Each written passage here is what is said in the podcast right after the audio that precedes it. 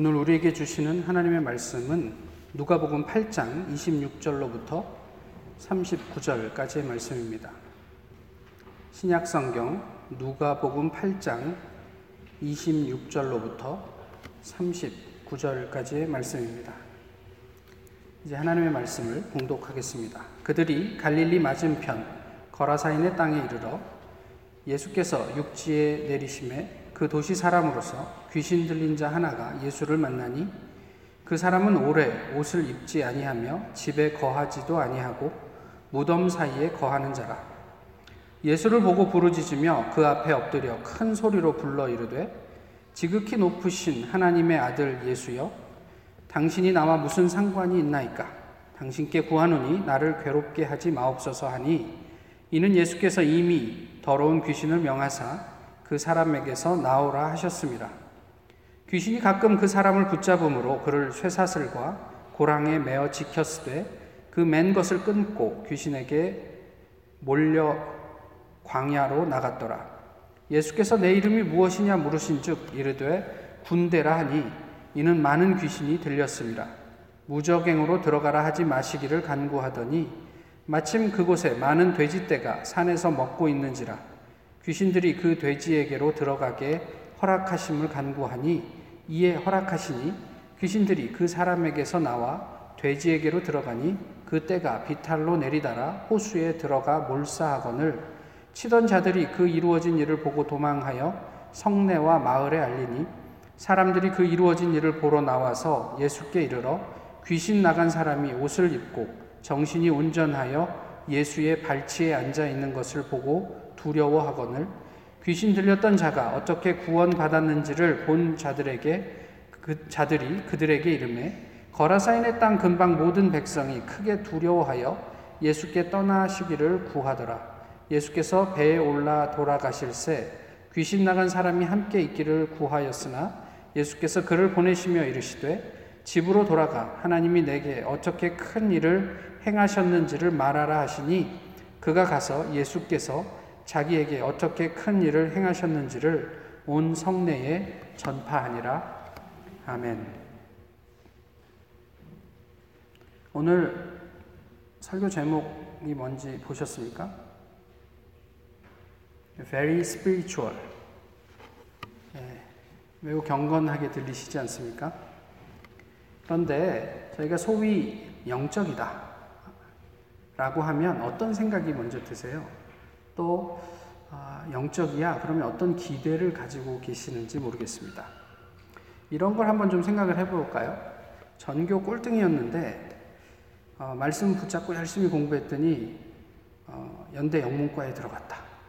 사실 실제로 있었던 일이라 이렇게 구체적으로 말씀을 드렸는데 은혜가 되시나요? 어, 암에 걸렸는데 믿음으로 나았다. 또 부도로 어, 절망해서 자살까지 시도했는데 은혜로 회복돼서 지금은 잘 나간다. 사실 우리가 교회에서 많이 듣는 간증의 내용들입니다. 은혜가 되지요. 그런데 질문을 하고 싶은 거예요. 이게 스피리추얼한가? 영적인가? 이런 건 어떻습니까? 식당을 시작했는데 장사가 안 돼서 1년 만에 문 닫았다. 또 여행하다가 사고 났다. 뭐, 퀄 떨어져서 학위 못 받고 한국에 간다. 제가 예전에 큰 사고가 났을 때도 주변 어른들은 목사가 사고가 난 게 덕이 안 되니까 입 조심하고 조용히 있어라. 뭐 이런 훈수를 저에게 하셨습니다. 사실 은혜 떨어지는 이야기죠. 또 어쩌면 그런 어떤 내용, 그런 어떤 사건과 연루가 되면, 아, 기도가 부족한 건 아닌가? 덜 영적이라고 생각하는 것은 아닌지 모르겠습니다.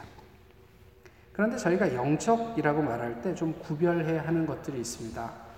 어, 예전에도 한번 말씀을 드렸는데요. 영적이다 할 때 그저 우리가 하나님에게 접근하고 하나님과 더 친밀해지는 움직임, 이것을 우리가 영적이라고 한다면 그와 아무런 상관이 없는 비영적인 게 있습니다.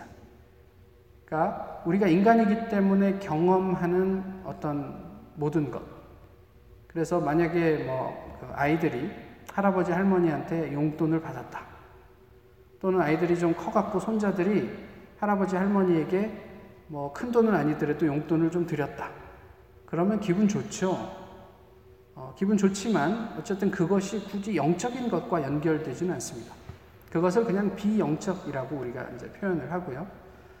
어, 반영적인 게 있어요. 그것은 하나님으로부터 멀어지는 움직임을 묘사할 때 하는 이야기입니다.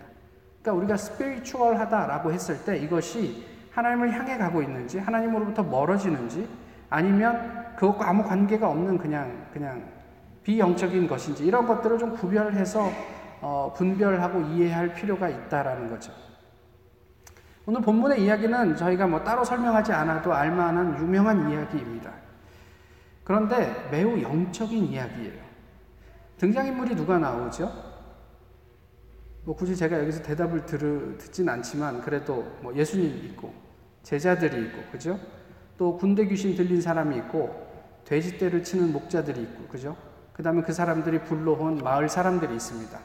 또 사람은 아니라고 하더라도 군대 귀신이 오늘 본문에서는 아주 중요한 캐릭터로 만약에 우리가 연극을 만든다면 역할을 해야 합니다.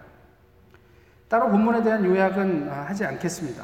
근데 한번 우리가 좀 본문을 좀 보시면서 생각을 해보셨으면 좋겠는 게 뭐냐면 본문에서 가장 영적인 등장 인물이 누구라고 생각하십니까? 뭐 예수님, 예, 감사합니다. 예수님 빼고 예, 가장 영적이다. 아, 군대 귀신이 아닐까 싶어요. 군대 귀신이 굉장히 very spiritual합니다. 왜 그런가요? 첫 번째는 예수님을 보자. 그가 뭐라고 얘기합니까?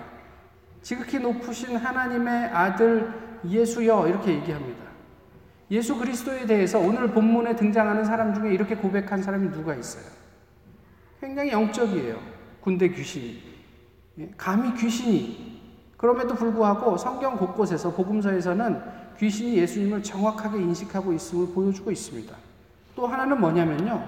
이 귀신이 예수님의 권위와 명령에 순종해요. 그래서 당신은 하나님의 아들인지 내가 압니다. 그러니 제발 우리를 그 무적행에 들어가게 하지 마시고 어, 제발 저 돼지떼에게 들어가게 허락해 주십시오. 귀신이 순종을 아주 잘합니다. 그래 그럼 그래라. 그래갖고 이 귀신이 그 사람에게서 나와서 돼지떼에게 들어가 몰사했다. 성경은 그렇게 우리에게 이야기를 하고 있습니다. 예수님을 고백하고 또 그 예수님의 권위를 알고 예수님의 명령에 순종하고 이거보다 더 영적인 모습이 어디에 있습니까? 반면에 가장 비영적인 사람은 누구일까요? 귀신 들린 사람 아닐까요? 그 사람 안에 있는 귀신은 굉장히 영적이고요. 귀신이 들린 그 사람은 비영적입니다. 무슨 의미에서 그러냐면 예수님을 이 사람이 인지할 수 있습니까?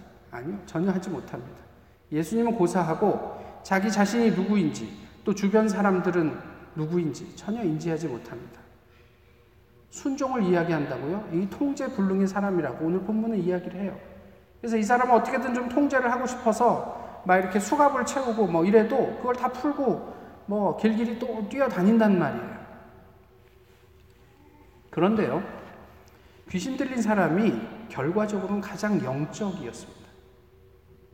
반면에 군대 귀신은 매우 비영적입니다. 무슨 이야기인지 눈치채셨습니까? 아시겠습니까? 한번 보시죠. 매우 영적인 군대 귀신은 예수님을 고백하, 고백했고 권위에도, 권위도 인정해서 명령에 순종했습니다. 그런데 본문에서 보듯이 그 순종은 자기 중심의 순종이에요. 예수님이 무엇을 원하시는지 그에겐 중요하지 않았고 내가 가기 싫은 곳만을 피하게 해달라고 예수에게 적극적으로 요청합니다. 예수님을 잘 고백하는 것과 그 안에 예수님을 담아내는 것은 다른 이야기예요. 그래서 굳이 표현하자면 이 귀신은 자기 중심적인 순종을 하고 있는 거예요. 허락해 주십시오. 그리고 허락하노라. 그러니까 그렇게만 살아가고 있었던 거죠. 그렇지만 광희는요, 군대 귀신 들렸던 이 사람은 처음엔 예수님을 전혀 이해하지 못했지만 예수님께서 개입하심으로 인해서 비로소 예수님을 인지하게 됩니다. 그래서 오늘 본문에서는 예수님에 대해 따로 고백하는 그 어떤 그런 내용은 표현하지는 않았지만 본문은 좀 다른 방식으로 그것을 묘사하고 있어요. 그가 온전하여진 다음에 예수님께서 떠나가실 때 예수님에게 뭐라고 이 사람이 이야기합니까? 내가 당신을 따라가겠습니다. 이 얘기를 하는 거예요. 근데 예수님이 어떻게 하셨죠? 거절하셨어요. 어, 예전에 어, 제가 군대에 있을 때 어, 처음 만나서 이렇게 전도하고 함께 했던 그 친구, 요즘도 같이 간혹 연락을 하는데요. 어, 훈련을 마치고 자대에 가서 어, 오래된 편지를 전해 받았을 때, 형, 나는 부대에 와서 완전히 하나님의 사람이 되기로 작정했어요. 라는 그 문구를 볼 때 제 가슴이 얼마나 뛰던지요. 그냥 예수를 믿지 않던 사람이 부대에 가서 어떻게 생활하는지 알지 못하지만 나는 하나님의 자녀가 되기로 작정했어요. 라고 하는 그 한마디가 우리의 가슴을 뛰게 한다면 오늘 오랫동안 옷을 벗고 누구의 통제 아래 들어가지 않았던 이 아팠던 사람, 귀신 들렸던 사람이 온전해져서 예수님 앞에 내가 당신의 제자가 되어 당신과 함께 동행하고 싶습니다. 라고 얘기했다면 예수님이 그래, 나를 따르라. 얘기하는 게 맞지 않을까요? 그런데 왜 예수 님은 이 사람을 거절하셨을까? 그런데 오늘 본문을 좀 자세하게 보시면 이것은 거절이 아니라는 사실을 아실 수 있어요. 무슨 얘기냐면 한마디로 하산하라 이런 얘기예요. 나를 따를 게 아니라 너는 이제 가라. 가서 사람들에게 하나님이 너에게 어떤 일을 하셨는지 있는 그대로 경험한 그대로 전하라. 아직 제자들도 감당할 수 없는 일을 이 귀신 들렸던 군대 귀신 들렸던 사람에게 예수님은 말씀하신 거예요. 어떤 사람은 병이 낫고도 누구에게도 이야기하지 말라 하시지만 오늘 이 귀신 들렸던 사람에게는 아니 너는 지금 나를 따라올 군번이 아니야. 이제 하산해서 가서 세상 가운데 하나님의 역사를 네가 이야기를 해줬으면 좋겠어. 그것이 39절의 의미입니다. 다시 얘기하면 이 사람은 이전엔 예수님과 아무 관계가 없는 사람이었지만 이제 예수님 중심의 예수님의 제자가 되었음을 성경은 이야기하고 있는 거죠.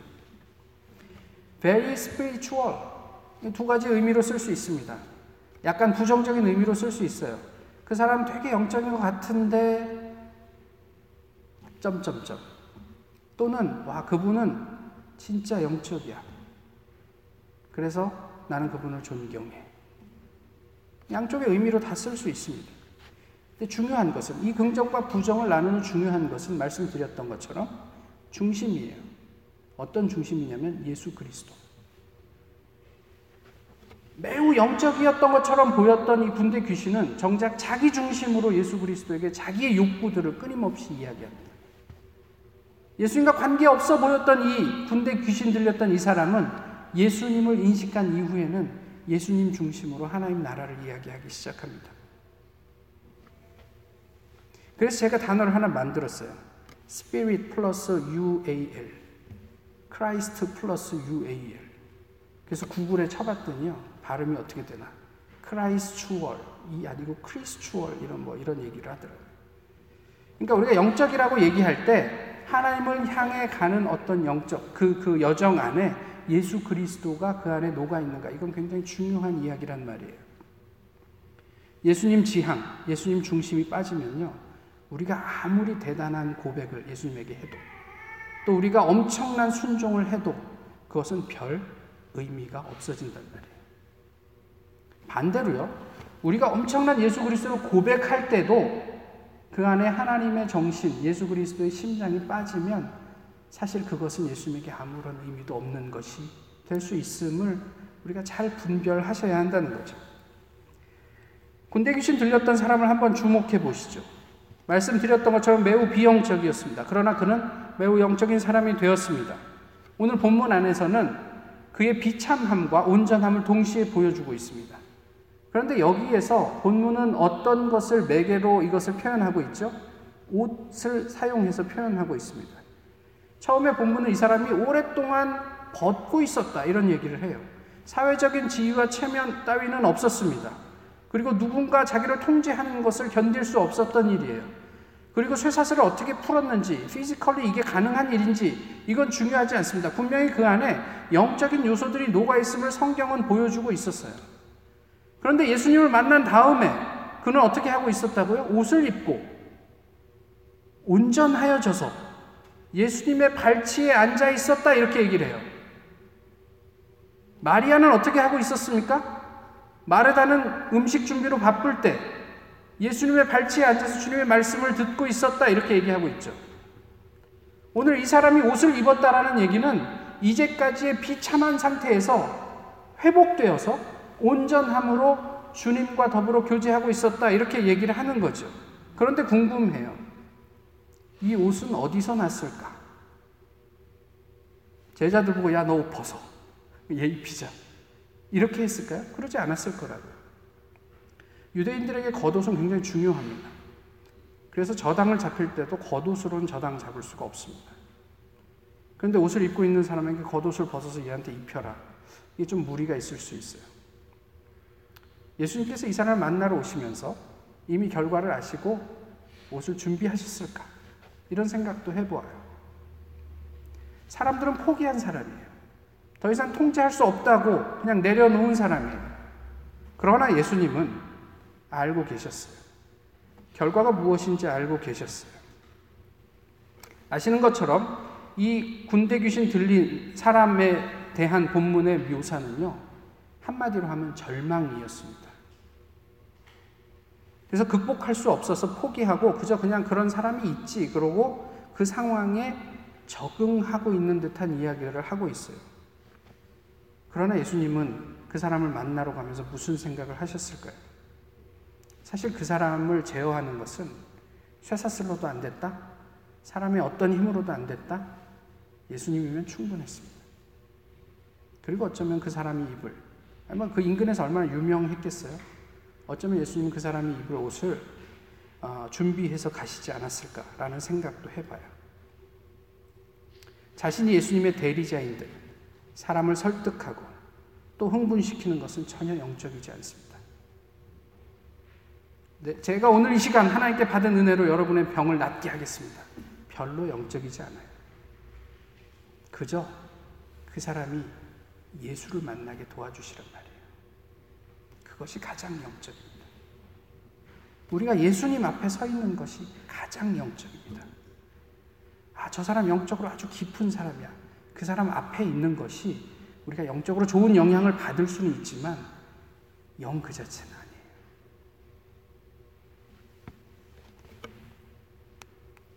예수님을 만나는 것이 해결이고 그것이 영성입니다. 이 거라사에 군대 귀신 들린 사람을 보면요. 이 세상을 보는 듯해요. 통제 불능이다. 이건 무슨 의미일까요? 그냥 내 마음대로 산다. 내 욕구대로 산다. 이거예요. 이제 세상은, 아니, 언제나 세상은 욕구대로 살았습니다. 그리고 우리에게 그런 것들을 자극했습니다. 지난 주간에 그 한국의 큰 교회가 아, 한국 사회에서 뜨거운 어떤 이슈의 한가운데 있었습니다. 뭐 동성애 관련한 언급, 부목사의 설교에서의 언급이 좀 문제가 돼갖고 뭐 이런저런 이야기들이 많았어요. 근데 그 가운데 어떤 부분이 언급이 됐냐면 제가 많이 동성애에 대해서 연구해 보니까 이미 대세는 넘어갔습니다. 그래서 세상 사람들은 동성애를 반대하면 꼰대 취급합니다. 뭐 이런 이야기가 문제가 됐어요. 물론 거기에 동의하지 않는 사람들에게 문제가 되었겠지만 사실 이게 뭐 무슨 실제로 그렇게 문제가 될 만한 발언은 아니었던 것 같습니다. 근데 제가 여기에서 동성애 이야기를 하려는 게 아니고 이미 대세는 넘어갔다. 이게 비단 동성애의 문제뿐만이 아니라 어쩌면 우리가 가지고 있는 우리가 살고 있는 이 세상을 바라보면서 우리가 가지고 있는 생각들은 아닌가 싶은 거예요. 그래서 우리는 어떻게 욕먹지 않고, 그렇지만 신앙의 결정적인 부분은 훼손하지 않고 적당하게 타협점을 찾을 수 있을까? 교회가 그걸 고민해요. 왜 그럴까요? 왜 고민할까요? 두렵기 때문이죠. 세상으로부터 배제되는 것도 두려워요. 그런데 또 동시에 어, 신앙을 외면하는 것도 부담돼요. 굉장히 영적이었던 이 군대 귀신이 예수님에게 한 고백이 이렇습니다. 지극히 높으신, 지극히 크신 하나님의 아들 예수여. 이게 아주 좋은 고백인데, 그 다음에 당신이 나랑, 우리랑 무슨 상관이 있습니까? 이렇게 이야기를 한단 말이에요. 하나님이 예수 그리스도가 나의 구주 되는 것, 그것은 괜찮습니다. 그러나 세상 속에서 내가 그리스도인으로 사람들에게 드러나고 예수 그리스도의 진리가 이것이라고 함께 나누고 이야기하는 것은 부담스럽습니다. 대세가 넘어가서 혹 우리 마음에 그런 정서를 담고 있는 것은 아닌가 싶습니다. 우리 개인의 차원에서도 그래요. 우리가 직면하는 많은 도전 앞에서, 문제 앞에서 우리는 예수님을 배제한 채 먼저 고민해요. 또 마치 그 일이 내 인생 전부를 집어 삼킬 것인, 양, 그렇게 느껴져서 두려워하기도 합니다. 그래서 때때로 패배자처럼 타협하고 또는 적응하며 자위하며 살아가고 있지는 않은가. 마치 영원도 예수 그리스도도 없는 것처럼. 또 예수님과 상관없이 세상에 너무 함몰되어서 살고 있지는 않은가. 무슨 이야기냐면 주변을 돌아볼 여유도 없이 무언가에 미쳐서 아무도 통제할 수 없는 괴물이 되어가고 있는 것은 아닌가. 지금 세상은요, 그런 고민을 하고 있어요. 인간이 언젠가 멸종할까? AI가 등장하면 인간이 멸종할까? 무기체 어떤 존재가 나와서 유기체 인간들은 다 사라지게 될까? 인간이 신적인 위치에 올라가서 그런 고민들을 하고 있어요. 우리가 AI도 모르고 과학도 잘 모르니까 그 안에서 위축되어 있기만 한 것은 아닌가 싶은 생각도 하는 거죠. 그게 세상의 법칙이 되었던 또는 가깝게는 교수님의 요구가 되었든 아니면 내 개인의 욕구가 되었던 예수님과 괴리된 여정이라면 우리 모두는 이 시대에 군대 귀신 들린 자입니다. 예수님이 빠진 신앙이라면 예수님과 무관한 우리의 삶이라면 우리가 거라사인의 거라사 지역의 군대 귀신 군대 귀신 들린 그 사람과 다를 게 무엇이 말이에요. 영적이기 위해서 좋은 의미에서 오늘 본문이 이야기하는 가장 중요한 게 뭐냐면 예수님을 아셔야 돼요. 아는 만큼 경험할 수 있기도, 있기도 하고요. 아셔야 됩니다. 그런데 좀 문제가 있어요. 뭐가 문제가 있냐면 예수님과 관련해서 또 영적인 부분은 하나님께서 우리에게 알려주시는 만큼만 우리가 알 수 있는 게 문제예요. 그래서 아무리 내가 원해도 하나님께서 열어주시지 않으면 알 수가 없어요. 그게 고민이에요. 우리가 통제할 수 있는 영역이 아닙니다. 그럼에도 불구하고 우리가 여전히 지성이면 감천이야. 이렇게 생각을 하고 소위 어떤 설득과 떼쓰기로 하나님에게 우리의 입장을 관철시키려고 하는 태도는 대단히 비영적입니다. 우리가 할 수 있는 일은 이거예요. 그래서 가장 중요한 것은 하나님께서 우리에게 알려주실 때 그것을 제대로 인지할 수 있도록 오늘, 매일 그 시간을 준비하는 거예요. 그게 뭐 성경을 읽는, 읽는 것이 될 수 있고, 기도하는 것이 될 수 있고, 함께 모여서 교제하고, 거룩한 하나님의 공동체와 나라를 이루어가는 것이 될 수 있습니다. 주님의 정신을 우리의 삶 가운데 구현하는 것이 될 수 있습니다. 그것이 무엇이든지 간에 하나님께서 우리에게 하나님의 나라를 열어서 그 지혜를 보여주실 때 그것을 인지할 수 있는 그 준비. 오늘 우리는 어떻게 감당하고 있는가 싶어요. 본문에서 비영적으로 묘사되는 대목은 이미 말씀드렸지만 무관심입니다. 예수에 대해서 무관심하고 또 나 자신에 대해서 무관심하고 우리 주변에 대해서도 무관심한 것입니다.